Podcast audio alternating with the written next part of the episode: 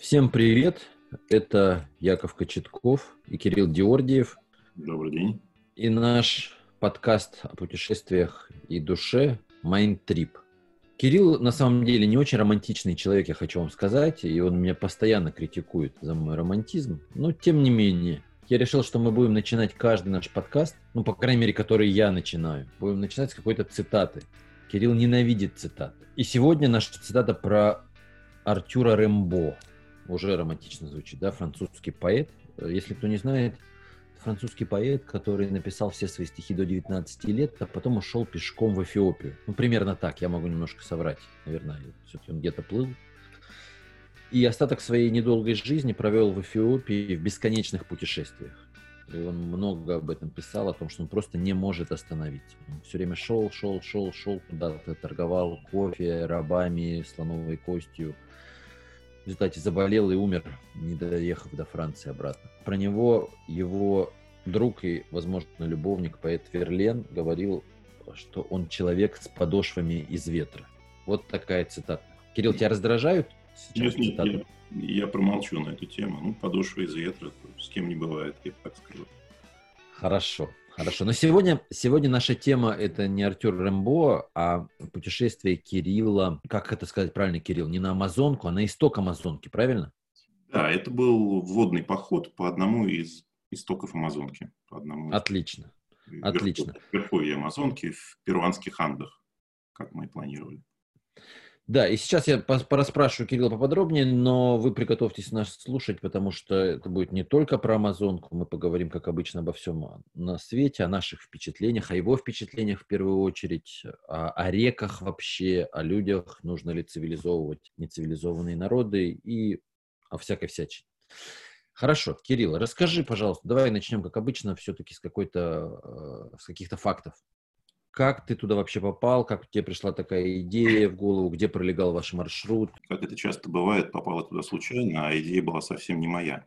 Еще в советские годы появилась такая особая каста туристов, туристов-водников. Люди, которые путешествуют по горным рекам, сплавляются на катамаранах, на байдарках, на рафтах. И сейчас э, люди сплавляются еще на пластиковых э, каяках. Своя такая субкультура. Э, это же... я, это я. Что ты? Ты, ты кто? Каякер? Я, я пластиковый каякер. Отлично. Это яркие индивидуалисты. Они, кстати, так очень недолюбливают тех, кто сплавляется на катамаранах. Не знаю почему. Вот. И абсолютно случайно, вот уж случайнее некуда, я, проходя по офису, в котором я работал, услышал, что моего коллегу зовут в поход, в речной поход такой в перуанские Анды на истоке Амазонки, и он отказывается. Он говорит, нет, я не могу, у меня то, все, пятое, десятое. А я подошел, говорю, куда не можешь? Я могу. И вот э, таким, таким образом я попал э, в эту интересную поездку, которую организовал э, Михаил Кирсанов. Прости, пожалуйста, прежде, то есть ты когда сказал «я могу», ты еще не знал, куда ты можешь, да? Ну, детали я, конечно, не знал, но ага. сама идея, да, направление, я вдруг понял, что это такое, ага. и сказал, что да, я всей душой. Супер. Вот. И... Михаил Кирсанов. Михаил Кирсанов, да, это человек, ну, с, там, со студенчества, э, занимающийся водным туризмом, водным, горным, такой прошедший все самое интересное, что было в Советском Союзе э, в этих горных реках, и который загорелся идеей тогда, вот это было в 2000 году, что нужно ему пройтись по всем великим рекам мира. Ну, Амазонка в этом ряду стоит э, первым. И он искал людей, которые бы составили ему компанию. И вот э, я попал среди этих людей. У нас было шесть человек. Мы планировали идти на трех э, катамаранах-двойках, здесь два человека на одном катамаране, и планировали, и так и сделали, пройти отрезок реки Апуримак. Апуримак, Апуримак. Угу. Апурима, да, красивое название. Один из притоков Амазонки, да, угу. верховья Амазонки в перуанских Андах. Вот как все это начиналось и как это все и было реализовано. А как же, объясни, пожалуйста, как можно катамараны, вы их в самолете, на самолете везли? Да, они же разбираются, у них стальная рама, это все упаковывается в 2-3 мешка. Но это было отдельное приключение, поскольку когда ты летишь на самолете, крайне важно иметь какой-то компактный вес своего багажа, да, чтобы у тебя не было перегруза. Сейчас как-то люди научились доплачивать за свой багаж, а тогда, особенно на дальних рейсах, это считалось очень критичным, чтобы вес багажа не превышал какие-то определенные нормы. И вы прилетели в Лиму, да, я так понимаю? Да, в то время еще существовал прямой рейс из Москвы в Лиму. Аэрофлот туда летал. Вау. Спустя пару лет это направление закрылось, и мы прилетели в Лиму. Потом перебрались в Куско, старую столицу инков. И оттуда у нас уже была заброска на реку. Вот. То есть я прям вот все это представляю. То есть вы вот вас выгрузили на, на, на последней точке, да, вы на берегу реки собираете катамараны, да? Ну, приблизительно так. Нет, нас выгрузили на дороге автомобильной, потом мы еще немножко с, с этими своими рюкзаками карабкаемся к реке, ну, вниз по склону, дорога была uh-huh. выше, там uh-huh. собираем, да, это очень так впечатляюще. Uh-huh. Прилетел неизвестно куда, вокруг никого нет, машина уехала. Так. Собираешь катамараны на довольно острых камнях. Вокруг никакой растительности, потому что мы начинали выше по течению, вся зелень началась чуть ниже. Сначала кактус, ага. да, потом что-то другое колючее. И сколько дней вы, собственно, на воде пробыли? Приблизительно 6-7 дней, точно не могу сказать. Да, угу. около недели мы были только на воде. Хорошо, значит, получается, вы поплыли по этому Апуримаку, который является притоком Амазонки, самой, самой большой реки мира, да? Она же самая большая река мира у нас. Скажи мне, как географ географ. Ну, вообще, когда страны начинают мериться реками, обычно используют две характеристики. Это длина реки угу. и объем воды, которую эта река переносит. А ширина считается? Ширина не так важна. Так, вот. ладно. А, с объемом воды тут все очень четко и понятно. То есть Амазонка – это самая полноводная река в мире. Она переносит, если не соврать, что-то в районе то ли 18, то ли около того процентов всей речной воды в мире. То есть, представляете, одна Охренеть. пятая всей речной воды выносится одной рекой. Поэтому тут никаких вопросов нет. Что касается длины реки, то тут есть э, нюансы, как говорится. Да? Нас в школе учили, что самая длинная река – это Нил, а Амазонка вторая по длине. Но тут есть, э, как, как, смотря как считать. Вот считается, что Амазонка начинается в месте слияния рек Укаяли и Мараньон. С этого момента до Атлантики, Атлантического океана, это есть Амазонка. А что там выше, что там с этим Укаяли, что с этим Мараньоном, это все это не так важно. Хотя на самом деле там добавляется еще пару тысяч километров длины этих водотоков. И э, Укаяли образуется от слияния Апуримака и Урубамбы, по-моему, да. А Апуримак в своем, в своем верховье тоже ветвится на какие-то ручейки. И э, если посчитать все вот эти э, реки меньшего размера и их притоки, и дойти до самых, до самых-самых истоков, то окажется, что Амазонка значительно длиннее Нила. Ну, незначительно Ого. Длиннее, да. Так что можно сказать, что Амазонка, она и самая полноводная, и самая длинная река, самая длинная речная система в мире. Ну, у меня тоже есть э, воспоминания про большую реку. Конечно, не Амазонка, это река Лена. Она, мне кажется, она самая большая, наверное, река нашей страны, нет? Как ты считаешь? Надо ну, проверить это. Как считать, да, по-моему, она самая полноводная, но там угу. с, с длинными опять-таки есть вопросы. Да, вот, и, например, сейчас мы вернемся к Лене, но если мы уж вернулись, э, перенеслись в Россию, так более наглядный пример. Вот Енисей, он тоже официально начинается вместе слияния малого Енисея и большого Енисея, где-то там в районе Кызыла но это, эти два его притока, они же тоже где-то начинаются. Да? То есть есть какие-то истоки. А если взять и посчитать Енисей не в том месте, где начинается малый большой Енисей, а, допустим, там, где вытекает река Ангара, самый большой приток Енисея, да, это он вытекает, вытекает из озера Байкал. А почему там остановиться? Взять и посчитать еще реку Э, селинга, которая впадает в Байкал. Да? То есть мы, вот так, здесь такое понятие речная система. Если посчитать все-все-все вот эти притоки селинга от самого начала, где-то там в Монголии, то мы посчитаем, что Енисей самая длинная река в России. Ну, для меня все равно в детстве я всегда любил считать, что Лена – это самая большая река не только в России, но и в мире. Она ну, действительно колоссальная. А, когда стоишь, она у Якутска особенно широка, то есть а, когда ты стоишь на одном берегу, другой берег с трудом виден, настолько она большая. Там где-то около 10 километров есть такие места, где ширина достигает 10 километров. Есть смельчаки, которые переплывают Елену в этом месте? Вот не могу тебе сказать, но мы зимой ходили по ней на лыжах. Там очень толстый лед, там лед достигает много-много метров, и каждый год, ну, для тех, кто не живет в Якутии, там происходит такая штука, что в более узком месте лед э, еще не растаял, а уже э, с верховьев он все идет и идет, и там иногда даже используют разного рода взрывчатку для того, чтобы э, разбить вот этот вот затор, поскольку лед начинает выползать гигантскими глыбами э, на берег, срезает весь окрестный лес, там есть вдоль прямо Лены леса практически нет, там есть только тальник. Это такое уз, очень узкие побеги, тонкие, господи, простите, тонкие побеги ивы, потому что каждый год фактически они срезаются заново, и она растет как бамбук. Ну окей, давай вернемся к все-таки, Лена, это особая история, давайте вернемся к твоему путешествию. Ну вот расскажи теперь, пожалуйста, про само путешествие. Ты плывешь на этом катамаране. Каково это вообще? Что там было интересного? Как это проходит? Как проходили ваши дни? Что вы видели там? Ну, как интересно вообще все. Да? Начнем с самой подготовки, когда э, вы сидите в квартирке, планируете поездку на другую сторону планеты – распределяете роли, считаете, сколько килограммов грузов вы должны взять с собой. Как сейчас помню, э, нам нужно было взять личных грузов не более 6 килограммов. И туда входил и спас-жилет, и каска. Вот, и нужно было уложиться со всеми своими личными вещами в такой небольшой вес. Я думаю, когда едешь в отпуск, точно не берешь с собой меньше 16 килограммов, а то или 26. А? Я вообще очень мало беру с собой всегда. Ладно, ладно. Трусы, носки и книжка электронная. Так и ходишь в трусах и в носках там. Да.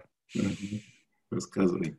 Ну вот, и у нас были распределены роли. У нас было шесть человек, три катамарана, соответственно, три капитана. Один из них э, ну, командир экспедиции, да, Михаил. И три матроса. Три матроса тоже имеют свои роли. Один матрос был завхозом, а второй был доктором, а третьим был я да, которому роль не досталась, поскольку я был новичок, и меня назначили переводчиком. Сказали, ну, mm-hmm. ты тогда будешь э, толмачом, будешь общаться с местным населением на всех языках. А по этому поводу я не знаю испанского, купил русско-испанский разговорник, тем, чтобы нести свою э, эту роль как-то более весомо да, выглядеть. Вот. И, ну и дальше мы спускаемся на воду, рассаживаемся на, камаран, на катамаранах. Я был э, в, в команде с Михаилом как раз самым опытным. Я самый неопытный, а он самый опытный. Как-то уравняли наши, наш уровень подготовки. И пошли по речке, по речке. Мы впереди на головном катамаране, двое ребят сзади. Ну и дальше ты гребешь. По реке она горная, иногда появляются пороги, там маленькие, большие, иногда плесы. Но э, радость нашего путешествия и особенность была в том, что это было, это было первое российское путешествие по этой реке. То есть не было никакой, никакого отчета, никакой лоции. Мы не знали, что конкретно нас там ждет. Но обычно существует какое-то описание реки, описание порогов, с какой стороны обходить, с какой стороны там, обносить необносимые, непроходимые препятствия. А, а в нашем случае мы все, ну, что называется, с листа играли эту пьесу. И, ну, это немножко вносит свои такие особенности, поскольку ты не знаешь, какое препятствие тебя ждет впереди. То есть, uh-huh. если ты э, гребешь, гребешь, и тут что-то там зашумело, зашуршало, то надо остановиться, выйти и посмотреть. Да, потому что ну, как, бы, как бы что ни случилось, что называется. Да, потому что речные такие пороги в, в горных реках, они могут быть просто смертельно опасны. Я помню, я помню, ты мне когда-то рассказывал, что вы проплывали какое-то место, где вы не могли выйти на берег, да, и вы ночевали как-то на скалах. Ну, мы зашли в небольшой каньон, и это был самый, наверное, волнительный момент, потому что ты не можешь пристать к берегу и идти по нему, да, ты должен пройти каньон, выйти из него, да, и мы все боялись, как бы сейчас там не начался какой-нибудь небольшой водопад, либо что-то подобное. Но к тому моменту, когда мы, ты говоришь про ночевку, там просто не было ровного места на берегу. Нам же нужно было поставить палатку. А темнеет эм, в тропических э, широтах рано и быстро. Ну, там 6-7 часов вечера уже темно. И пять часов мы плывем, нет, нет ни одного места, где можно было бы встать. Просто какие-то огромные камни лежат, без шансов там переночевать спокойно. И тут нам повезло, прямо посередине реки, выступая на, на половиной в, в реку, свалившись, лежит огромный камень, булыжник гигантского размера, ровной площадкой наверху. Ну, и мы вскарабкались на этот булыжник и, и устроили там свой э, лагерь. Или в спальнике, да, на камнях на, на этом камне. Это была, да, самая колоритная ночевка, когда ты спишь над того звездное небо южного полушария, и шумит река таким ага. воюкивающим. Слушай, ну а вот я так подумал, сейчас представил себе ваше путешествие, получается, что вы только идете по реке, то есть вы с местной природой не очень соприкасаетесь, там, да, вы не выходите в джунгли пописать, э, не распугиваете ягуаров, кондоров. Ну, Нет, не было ничего такого. Э, джунгли все гораздо ниже начинаются. Ага. Мы говорим ага. про э, горную часть этой реки. Нет никаких джунглей. Мы, конечно, общаемся с местной природой. Ага. Одной стоянке мы развешивали просушиться наши вещи на кактусах. Очень удобно. Ты ага. цепляешь за эти колючки, все висит, сохнет, полощется. Но джунглей как таковых нет. Есть кустарники, есть какие-то цепкие колючие заросли, непонятно чего. Э, Живот, животные какие-нибудь, нет? Есть какие-то мошки, э, вот, э, ну, тоже как не, есть какой-то скорпион выползающий иногда, но ни ягуаров, ни анаконд, ничего такого, конечно, там нет. Ни пираний. Да. Хорошо, а индейцы? Ну, э, ты имеешь в виду дикие индейцы, такие, которые с копьями ходят или что? Любые, любые, да. Ну, конечно. Расскажи, расскажи про взаимоотношения с местным населением. Этот отрезок реки, который мы проходили, он находится все-таки немножко в каньоне. И все эти деревни, да, эти... Поселения. Да, и все, поселения, все поселения, они находятся выше, над рекой. Ага. То есть мы, по сути дела, только один раз проплыли мимо, а, ну, мимо поселения, не знаю, как это ага. назвать. Да. И один как раз проплыли мимо, и один раз, там, где мы финишировали, закончили в деревне. И там, где деревня, там есть автомобильная дорога, а нам нужна была дорога, чтобы уехать обратно. Но это было очень интересно. То есть мы только-только стартовали, цепили на себя все эти каски, и спасательные жилеты. Там у нас такие цветастые катамараны, белые, оранжевые, синий. И выплываем из-за поворота и попадаем на какой-то местный деревенский праздник. Люди, никто не сидит дома, да, никто не занимается какой-то работой, а все на берегу что-то делают. Не знаю, там в кружок что-то делают. Не знаю, может быть, они там просто песни пели, может, ага. какой-то кулачный бой собрались. Но когда мы появились, а, а все, чем они занимались, не знаю чем, они все это бросили, и ничего кроме нас для них не существовало. Ну, так было немножко тревожно, потому что много, несколько десятков человек призывно машут тебе рукой. Давай, причаливай. Да? И очень настойчивы в своих желаниях мы значит, поднажали, легли на весла, чтобы поскорее миновать. Но, ну, возможно, вы пропустили самое интересное приключение в вашей жизни. Ну, сложно сказать, пропустили ли, потому что когда ребята поняли, что мы к ним не хотим приставать, они взяли в руки камни и начали нас приветствовать камнями. Это был такой салют чуть проезжающих мимо космонавтов. Вот, и... Не попали? Не попали? Нет, нет, они брали камни потяжелее, чтобы поприветствовать нас как-то посерьезнее. Конечно, не добрасывали. Но было волнительно. То есть, возможно, я никогда быстро не греб для того, чтобы из этого места. Потом да. шли долго вдоль берега, смотря, кто мы, что мы, откуда мы здесь взялись. Ну, просто вы обидели людей, вы просто не поняли местные обычаи. И люди обиделись и начали кидать вас камни, понятно. Нет, мы были целеустремленны, потому что нам нужно было пройти какое-то количество километров за этот день. Э, иначе мы выбивались из графика. Это была обида по неволе. Это, если, это, вдруг, это... если вдруг сейчас нас слушают жители этой деревни, не помню название, никогда не знал, простите, мы не хотели вас обидеть. Хорошо. Хорошо. И, еще какие-то есть воспоминания о, о общении с местным населением? А, да, кстати, в конце нашего уже похода мы остановились э, возле деревни. Она была так на склоне чуть выше реки. Не сразу, вот как у нас принято, дома у реки стоят. Все-таки река в момент своего полноводия, когда воды много, да, она представляет для себя опасности, и люди живут выше. уровня воды обычной реки. Мы остановились, у нас кончались продукты, нам нужно было принять решение, либо мы сходим здесь, но тогда нам нужно докупить продуктов э, и, и узнать расписание автобуса. Мы тогда наивно полагали, что там есть какой-то автобус. И пошли общаться с местным населением. Кто? Конечно, завхоз, потому что он должен купить продукты, и переводчик тоже еще. Вот. И, и я, значит, вооружившись картой и своим разговорником, отправился в деревню. И но это было ну, полная противоположность тому нашей первой встрече. Никто на берегу нас не ждал, у нас вообще никто не ждал этой деревни. Никто не видел, как мы пришли. Мы шли, там не было такого понятия улицы, там как-то дома, один двор переходил в другой. И мы идем через всю эту деревню и не встречаем ни одного человека, вообще никого. И при этом на столбах висят какие-то громкоговорители, что-то там вещают. Какая-то странная картинка была. Где-то в середине деревни мы зашли в один двор, где, похоже, собралось ну, все население местное. И что-то праздновали, потому что все выпивали. Опять празднуют. Все там дети, ну дети не выпивали, да, но все взрослые, все пили свой какой-то мутный напиток, не знаю, там чичу какой-то или как там еще там называется.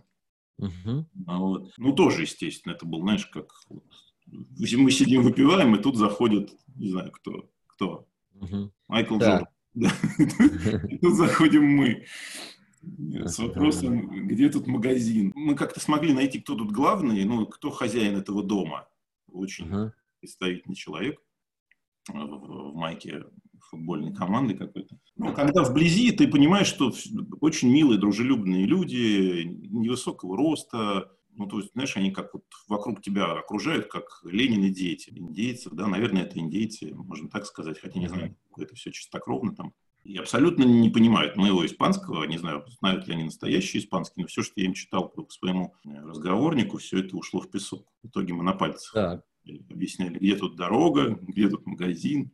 Очень было весело. Ну и в итоге в магазине ничего мы там не добыли, никакой еды, и решили сбежать. Поэтому, на этом наше путешествие закончилось, как раз прошла неделя. И выгрузились уже, а разобрали катамаран и ушли где-то да.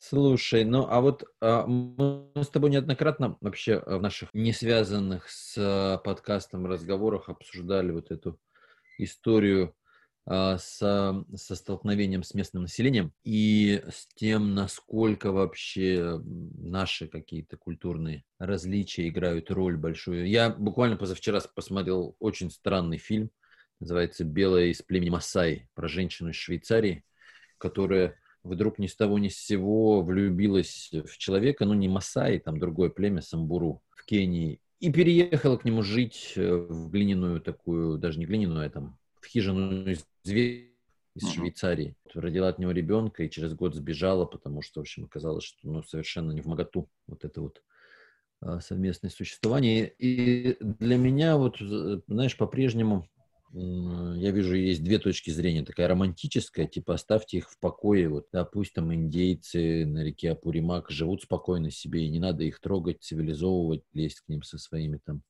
образованиями, прививками и так далее. Да, а с другой стороны мы же видим, а, что действительно а, есть огромный разрыв. Да, вот недавно тоже читал статью про Папу Новую Гвинею, про то, как а, люди, которые вроде бы как живут в большом городе, все живут по очень древним каким-то законам, что очень тяжело отражается на женщинах и детях. Это там инцест, домашнее насилие, убийство и так далее. Вот. И, и вот вопрос, да, большой вопрос, который, я думаю, что мы, кстати, когда будем обсуждать дальше Перу и ваше путешествие там в пустыню Наска, еще поговорим про инков и испанское вторжение. Но в целом, вот как ты считаешь вообще, нужно цивилизовывать вот эти народы? Нужно ли лезть с нашей цивилизацией к людям, которые живут с традиционным укладом? Что ты думаешь, как бывалый путешественник? Ну, я считаю, что тут э, выбора просто нет. Что да. ну, если ты что-то знаешь и умеешь, ты обязан с этим, этим поделиться. Да? То есть ты можешь не навязывать, но дать человеку возможность приобщиться к цивилизации, ты просто обязан. Да, ну, а человек, если, человек если... взрослый может да. отказаться. Человек взрослый может отказаться. Вопрос, что делать с детьми, конечно, это большой вопрос. Является ли ребенок собственностью человека? Это такой ну, принципиальный вопрос. Больше такой либертарианский, конечно. Но видишь, нужно, ли, нужно ли человека отправлять в школу Обязательно uh-huh. ли э, начальное uh-huh. образование? Ну, вероятно, да, нужно. Конечно, нужно. Да. Отвечаю, а если они не хотят? Да, если это разрушает их традиционный уклад, вот как это было у нас на севере, когда детей отнимали у э, кочевников, оленеводов и от, от, отдавали в интернаты. Что называется, надо выбрать правильный подход. Нужно помучиться и придумать так, чтобы это было без травмы, убеждать. Ну, как не хотят. Ну, надо, не будем про оленеводов, давай, да, вот про про Папуа Новую Гвинею или там вот про перуанских э, индейцев. Ну, а что вместо цивилизации? Да, вот что, э, что ты предлагаешь людям оставить? Ты знаешь, я не предлагаю. Я просто обращаюсь к тебе как к человеку, который, как знают мои близкие друзья, является моей фронтальной корой. То есть принимает большинство решений за ну, меня. И я не знаю, что делать. Я тебя спрашиваю, Кирилл. Ну, конечно. Вот тебе пример. Вот да. тебе пример. Прости, что тебя перебиваю. Вот тебе пример. Остров Сентинель. Да, ну, остров, один из Андаман... вариант. Да. Ан- Андаманские острова. Андаманские острова в Индийском океане, остров Сентинель, где сидят там, может быть, 100, а может быть, 500 человек, с которыми никто никогда не общался, потому что они изолированы. Да, которые периодически убивают миссионеров, которые к ним приплывают. Да, учить да. их законы Божью. Да. Да. Э, ну, в моем представлении это разновидность зоопарка. То есть, э, да. если мы считаем, что мы с ними одного вида, мы люди, и они люди, вот что сейчас делает индийское правительство, это просто устранилось от проблемы. А надо ее как-то решать, находить, общ... ну, находить способы контактировать, навязывать свой контакт. Пусть постепенно, но людей выводить из леса. Но видишь, здесь, здесь один пока неразрешимый парадокс, то, что они совершенно не адаптированы к нашим болезням. Мы их даже не можем привить от всего, потому что неизвестно, от какой болезни они могут умереть. От любой, от самого простого ОРВИ или гриппа, которым мы уже давно тысячи лет болеем, они могут умереть в течение месяца после того, как мы там появимся. Знаем, может быть, они там едят друг друга. Как ты думаешь? Может быть, там принято третьего ребенка съедать? Вот что мы по этому поводу думаем? Ну вот да. В общем, это оставим этот вопрос для будущих поколений. Мы вряд ли его решим. Хорошо. Кирилл. Ну, вот, а, и возвращаясь да. к, к моим э, перуанским да. индейцам, с которыми да. несколько полдня mm-hmm. провел в обществе, но пьянство, Яков, это довольно ну, печальное зрелище. Я не знаю, это обратная сторона цивилизации или это недостаточность цивилизации. Да, люди смотрят футбол, ходят в майках футбольных команд, но они все поголовно были в алкогольном опьянении. Вопрос, надо ли там человеку вообще оставаться жить? Да, почему он там должен жить, если ему там нечем заниматься, если он может всей деревней выпивать, это никак не повлияет на их достаток, достаток, ну, производительность труда.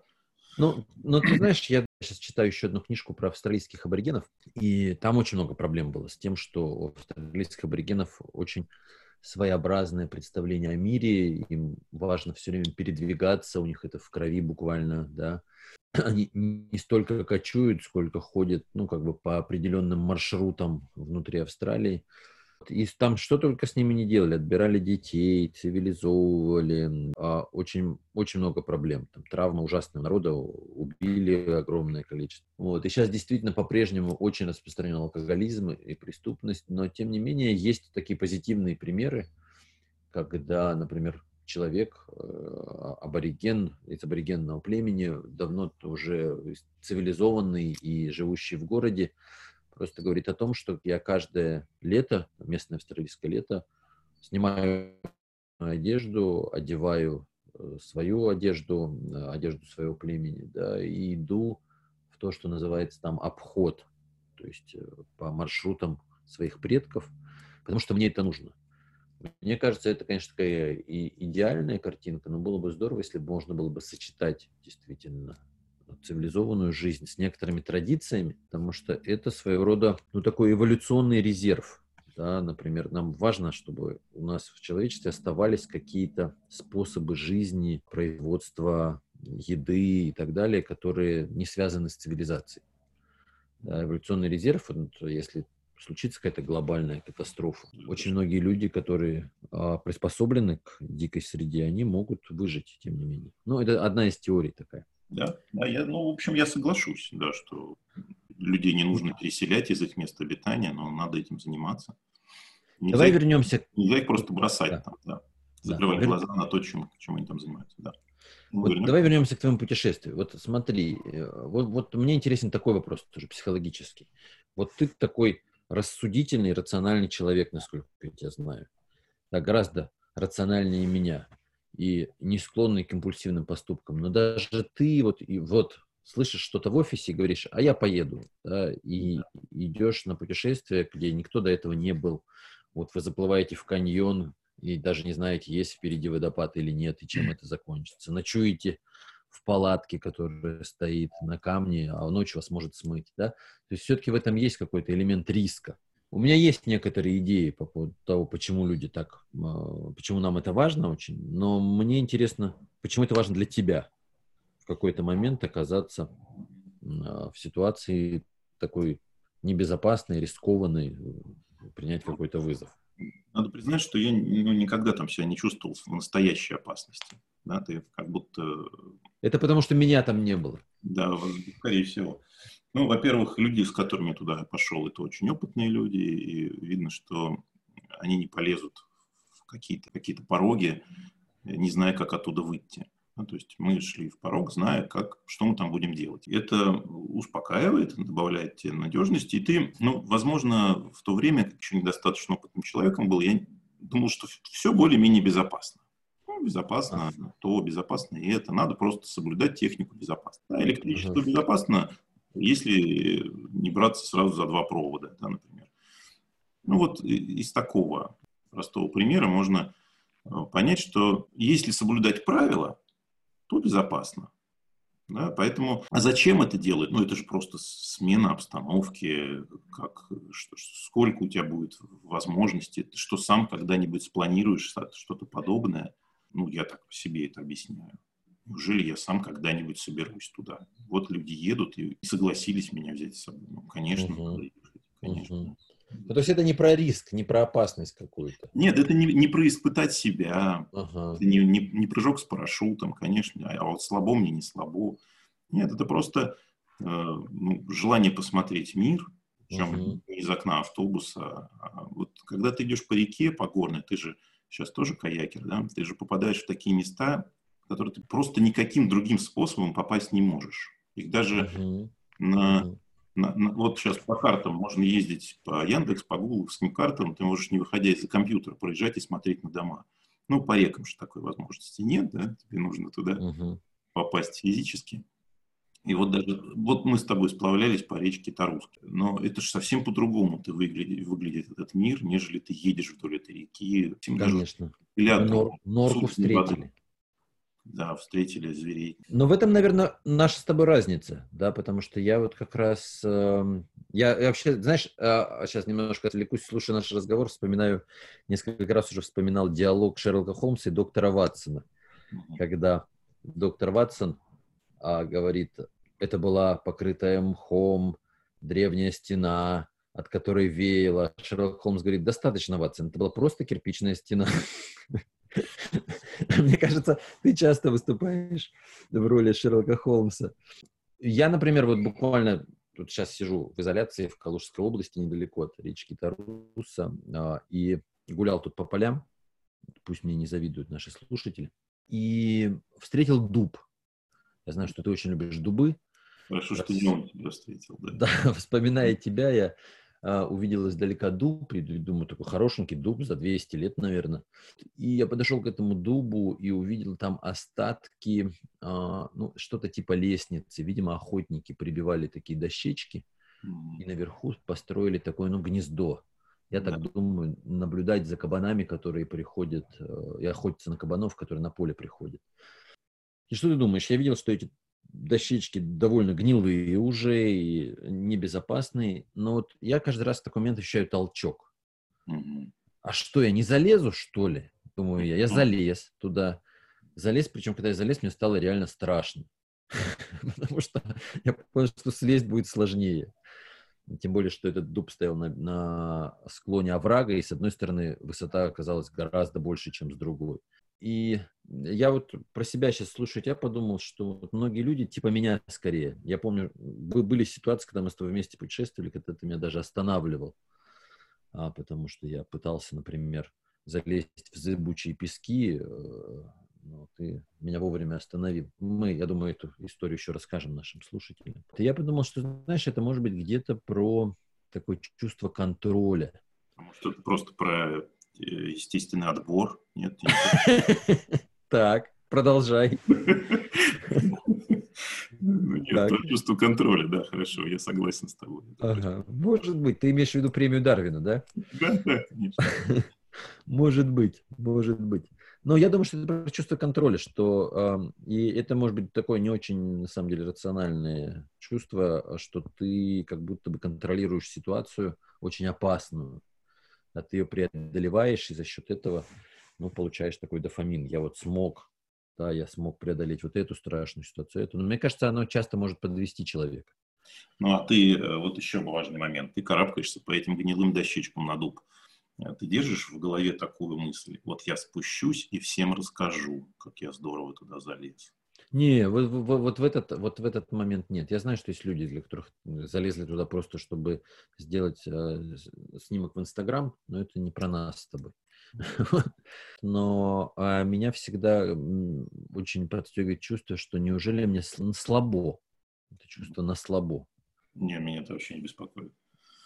Ну, то есть я говорю, о, слабо, мне слабо, говорю я себе. И говорю, зачем? Хорошо, Кирилл, э, риск риском, но давай э, от романтики вернемся все-таки к суровой действительности. Да, я думаю, что сейчас подниму тему, которая тебе э, наиболее близка, вот насколько я помню наше с тобой совместное путешествие, и которое нас не раз выручало. Это искусство упаковки. Да, вот я думаю, что, наверное, это очень важно. Вообще про быт давай поговорим.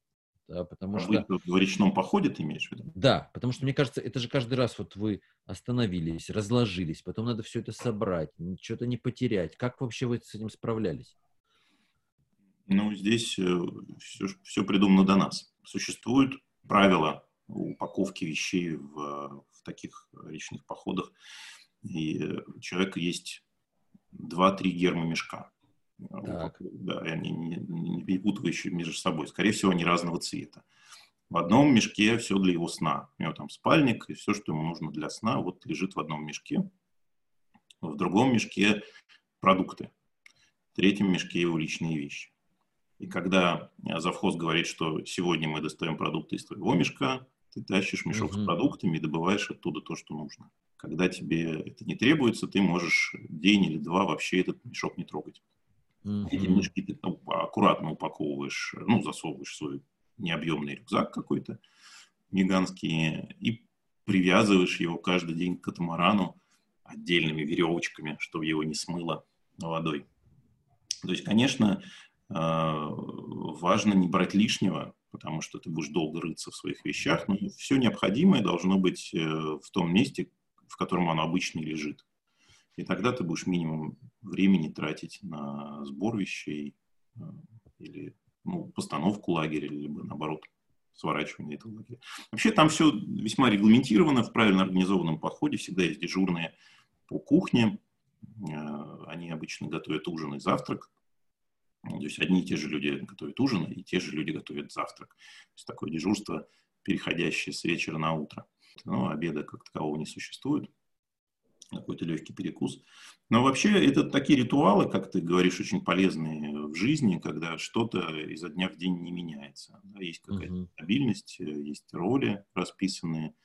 Люди, вставая, вставая на стоянку, могут молча каждый заниматься своим делом и не обсуждать, кто что должен делать. Каждый знает, что нужно. Один ставит палатку, другой пошел за дровами, третий начал кашу готовить.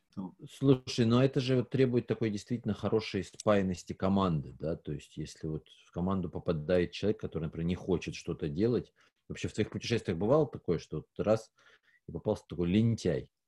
Ну, да, сейчас только не говори про меня. Сорвался языка. Так, чтобы это нарушило вообще атмосферу. Вот такое бывало? Ну, в, мо- в, моих, в моем опыте нет, но вообще это довольно распространенная вещь особенно в таких сложных, в пеших маршрутах, когда много физической нагрузки, когда люди сильно устают, ходят по горам, устают, там у них начинает что-то болеть, да, и они сразу выползает какой-то негатив. И там больше э, каждый сам за себя, вроде сам идешь и сам несешь свой рюкзак. А здесь мы всегда командой, нас двое, да, мы вдвоем тащим этот катамаран, обносим его. Тут команда действительно, ну, может быть, просто так нам повезло в тот поход, но у нас было ну, идеальное отношение между всем нашим коллективом.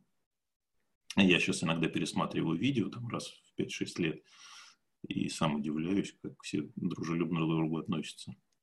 Супер, вы молодцы.